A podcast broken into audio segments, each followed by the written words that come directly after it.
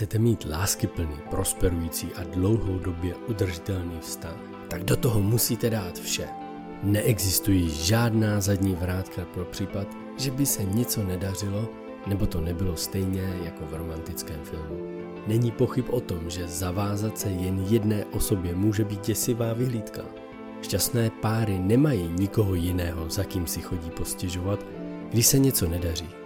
Zvolit si závazek manželství znamená přijmout svého partnera přesně takového, jaký je, i přes jeho nedostatky.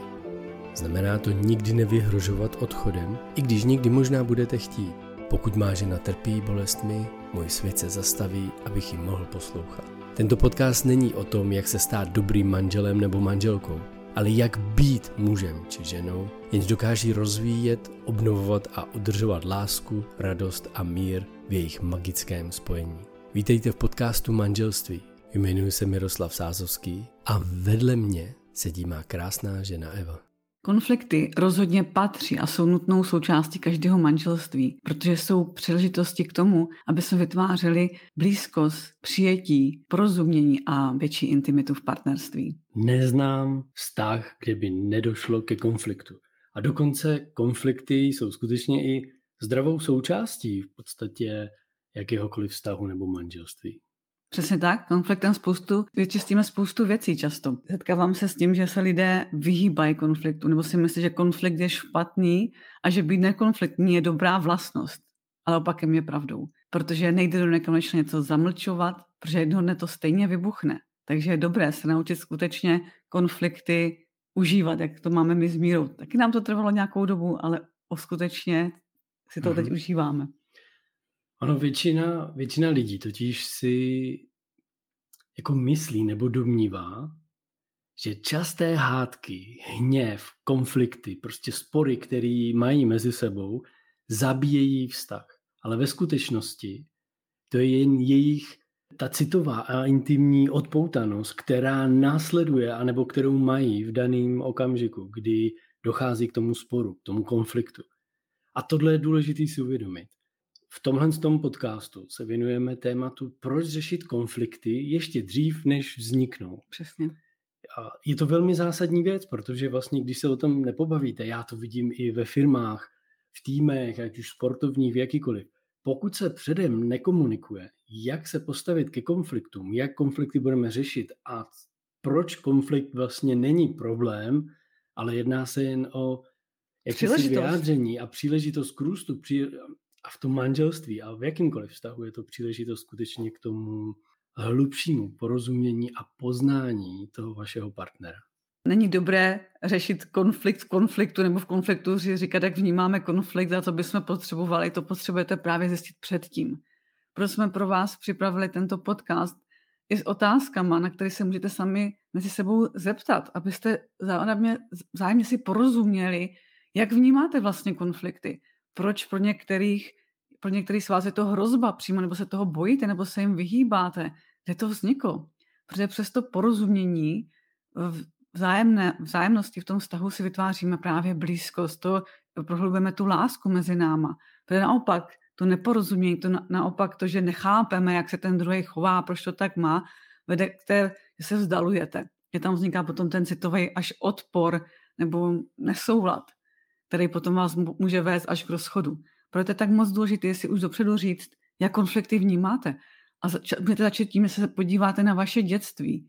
Jak, jaké konflikty jste zažívali, jak jste to řešili vaši rodiče, co máte, co jste si převzali z domu. Jo, je tam, máte tam ten strach, anebo že to musím vyhrát, anebo že to je nepříjemný. Co si, tam, co si do vztahu už přinášíte z vašeho domova? To totiž často nás ovlivňuje. Já si ze svého domova přináším, že cílem konfliktu je vyhrát a porazit mě prostě. Sejmout mě a zničit mě tak, abych věděl, že jsem špatný.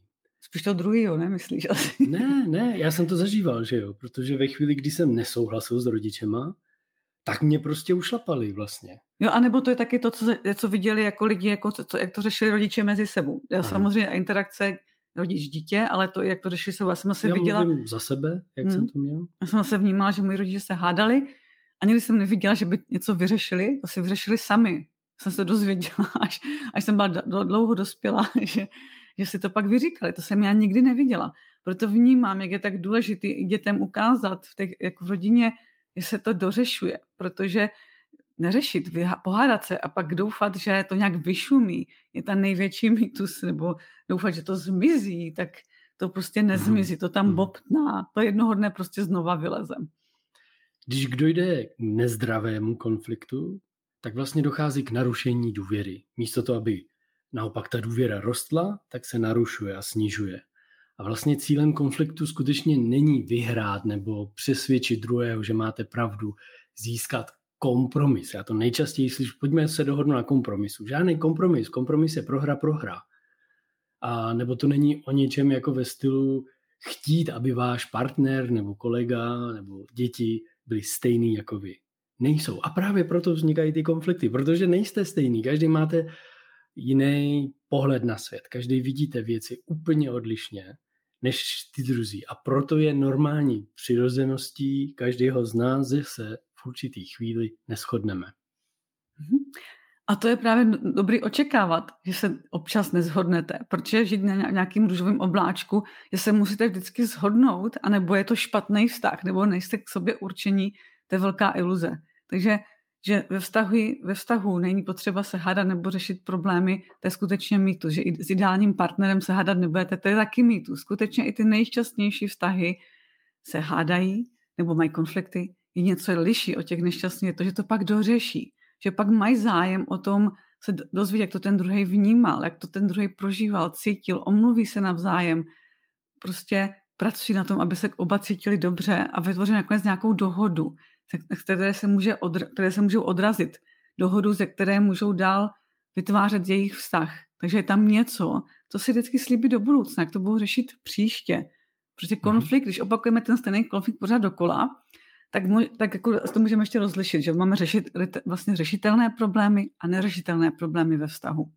Abyste dokázali vhodným způsobem řešit ty konflikty a na tom rande, o čem si povídat předtím, než budete řešit konflikt, abyste měli probrat, co, co byste měli spolu probrat. A zásadní vlastně dovedností, jak umět roz, je rozlišit vlastně, co jsou ty řešitelné a neřešitelné problémy, které máte. Mm. Tohle je zásadní dovednost. Tohle je důležitý, abyste si vlastně o tom je potřeba si popovídat. Mm. Podívat se na to, co jsou ty řešitelné problémy a co jsou nikdy nevyřešitelné problémy, co vlastně asi nikdy nevyřešíme. A ty, mm, a ty řešitelné problémy, to jsou takové ty situační často. Kdo vyzvedne dítě ze školy nebo ze školky nebo z kroužků. Často jsou tu nějaké malič, uvozovkách maličkosti pro někoho velké věci v domácnosti, jako záchodové prkínko nahoře, nebo začarovaný koutek v kuchyni, nebo nějaký, nebo třeba nádoby v dřezu. Jo, to jsou takové, to se dá vyřešit, že vlastně si na tom domluvíte. Nebo kam se půjde o víkendu, nebo na dovolenou. O tom se často také lidi hádají, ale dá se to vyřešit, dá se na tom nějak domluvit. A pak máme ty neřešitelné problémy, to jsou takové ty jako věčné problémy, které se táhnou manželstvím a bývají zhruba 70, jako příčinou 70% hádek. A to jsou ta naše odlišnost. Odlišný, odlišnost, naše jedinečnost, jak vnímáme věci, jak vnímáme náš životní styl, co je pro nás důležitý. V tom často se jako kdyby nedokážeme úplně změnit, nebo ani nechceme změnit, protože je to něco, co je v nás, co je jako daný, skoro by se dalo říct, ta naše jedinečnost, že prostě Prostě se buď přirozeně dochvilná, anebo se to musím naučit. A často to, než se to naučíte, nějaký proces. A třeba to nikdy nebudete umět jako váš dochvilný partner, nebo důslednost, smysl pro detail. Často nebudeme mít nikdy stejný. Nebo jak uh, někdo tráví, chce trávit čas o samotě, někdo společně, taky to nebudete mít asi pravděpodobně nikdy stejný. Nikdy to nebudete, nikdy se na tom pravděpodobně nezhodnete. Budete muset najít asi nějakou dohodu, jak to řešit. Řešitelné problémy vlastně odhalují vaši, vaši, vaše vzájemné rozdíly, tu vaši jedinečnost, ten, to, ten váš jedinečný prožitek toho života, to, kdo jste. Ale pozor na jednu důležitou věc, kterou chci zmínit. Vaše osobnost není neměná. Můžete si ji kdykoliv jako pozměnit, upravit.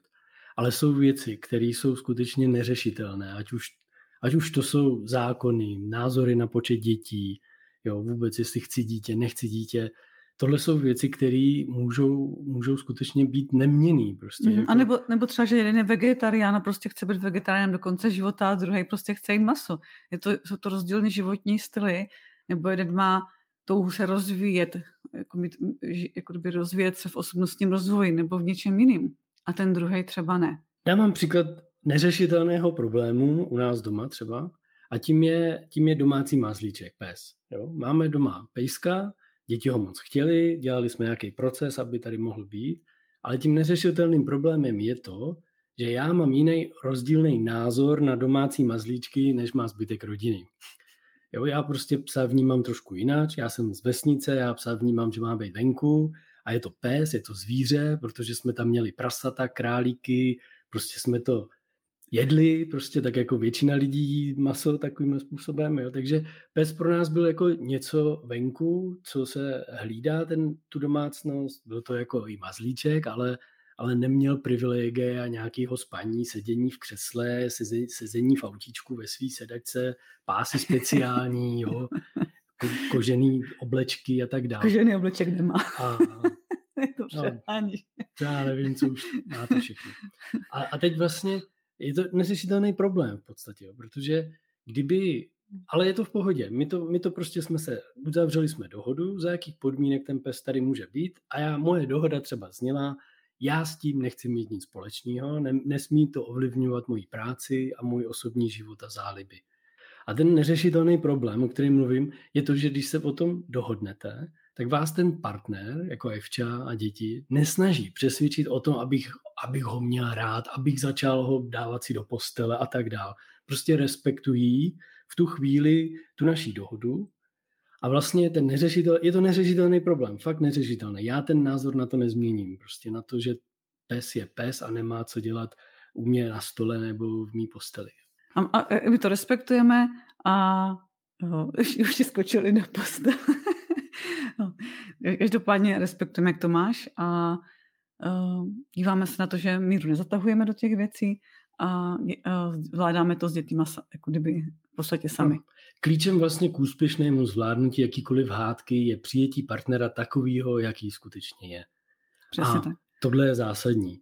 Proto, když vlastně pomáháme párům, ať už jsou to fakt jako v biznise nebo v manželství, já více zaměřuju na ty hádky v té v tom, v té práci, v těch skupinách, v těch organizacích a Evča zase u těch, uh, u těch lidí, u těch manželů. Tam, tam, můžu to, to, ještě k tomu bych navázala, že vlastně, když bych já se teďka snažila jako, jak se říká, že tě nesnažím se změnit, ale kdyby třeba jsem se snažila teďka, už toho mazečka přece máme, no tak už přece bys měl změknout, přece bys měl být takovej, makovej, a začala bych tam vkladat nějaké moje projekce, jaký bys měl být, tak by vlastně vzniklo v manželství to, že bychom se začali ocizovat, že by ve mně začal vznikat nějaký odpor, jak to, že se nezměnil, nebo jak to, že to nemáte jinak, když ten mazlíček je tak rostomilý, když ho máme doma, no tak přece to měl mít jinak.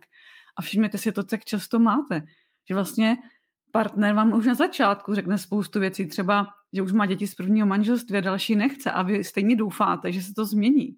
A vlastně pak se divíte, že se to nemění. Nebo na začátku vám partner nebo partnerka něco řekli a vy jste to, ne, to se změní a doufali jste, že se to prostě změní, ale většinou, pokud tam jdeme a doufáme, že se to změní, tak skutečně začne vznikat mezi vámi odpor, odcizení a dostáváte se do slepé uličky, jestli ten vztah má vůbec cenu. Přitom už se to mohli zjistit a rozklíčovat hnedka na začátku. Poslouchat, co vám ten druhý říká, tím si přijdete k spoustě budoucích třeba trápení.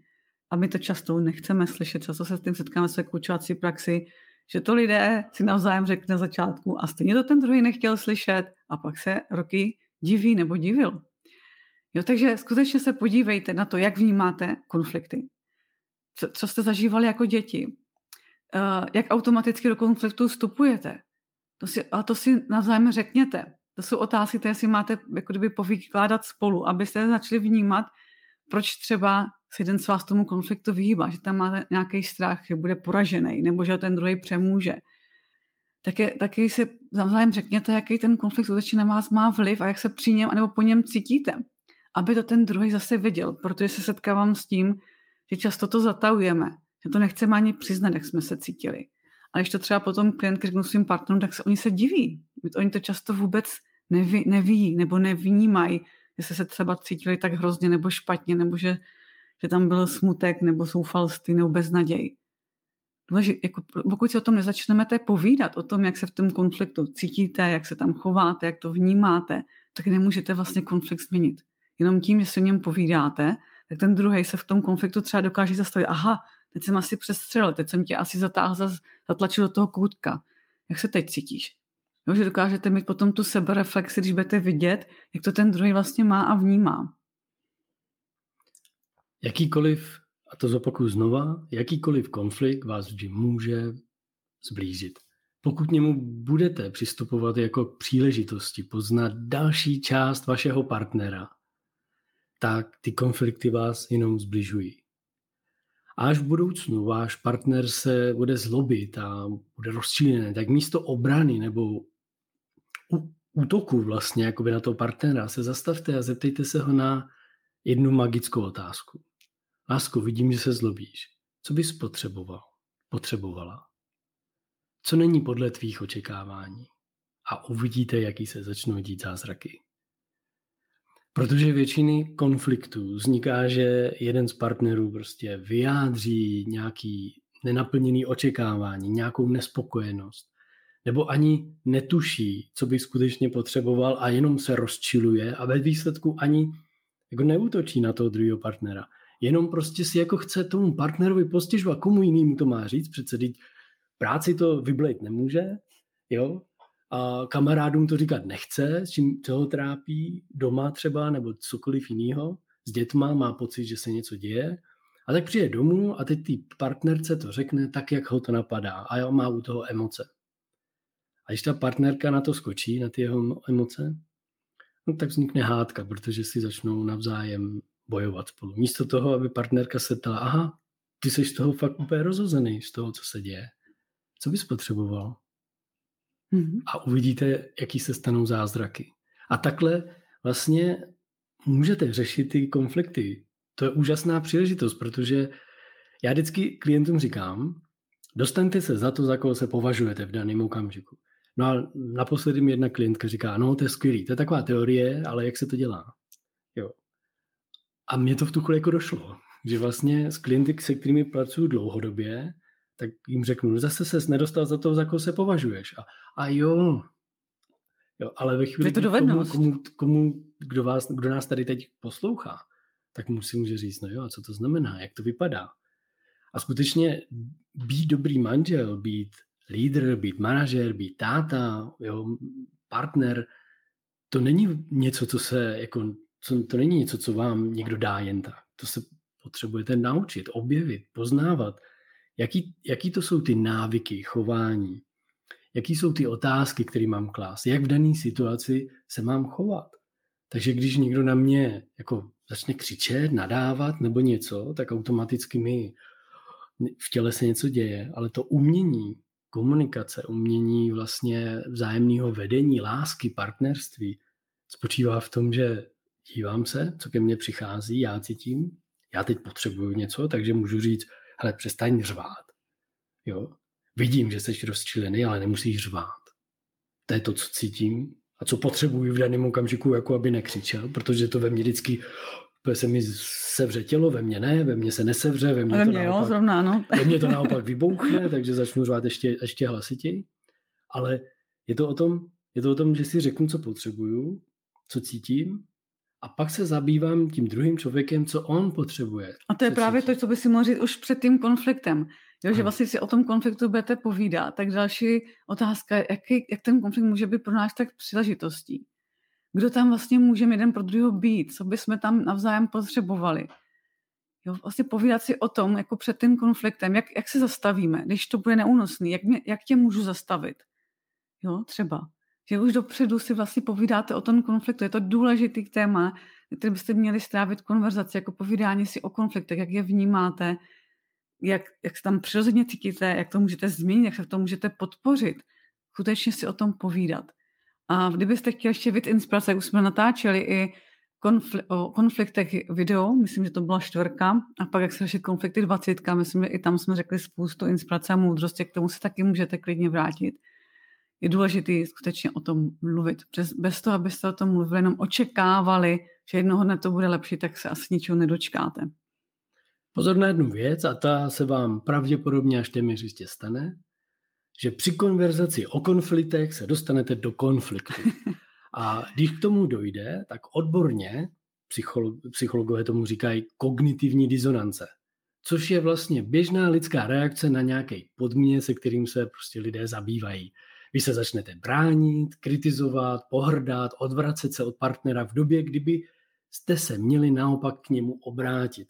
To znamená konverzace o konfliktech není příležitost ke konfliktu, protože se dostanete do té kognitivní disonance a tam nedochází vůbec k žádnému objevu a jenom to bude nepříjemný. Ale naopak neodvracet se od partnera tou kognitivní disonancí, ale naopak jako se k němu obrátit.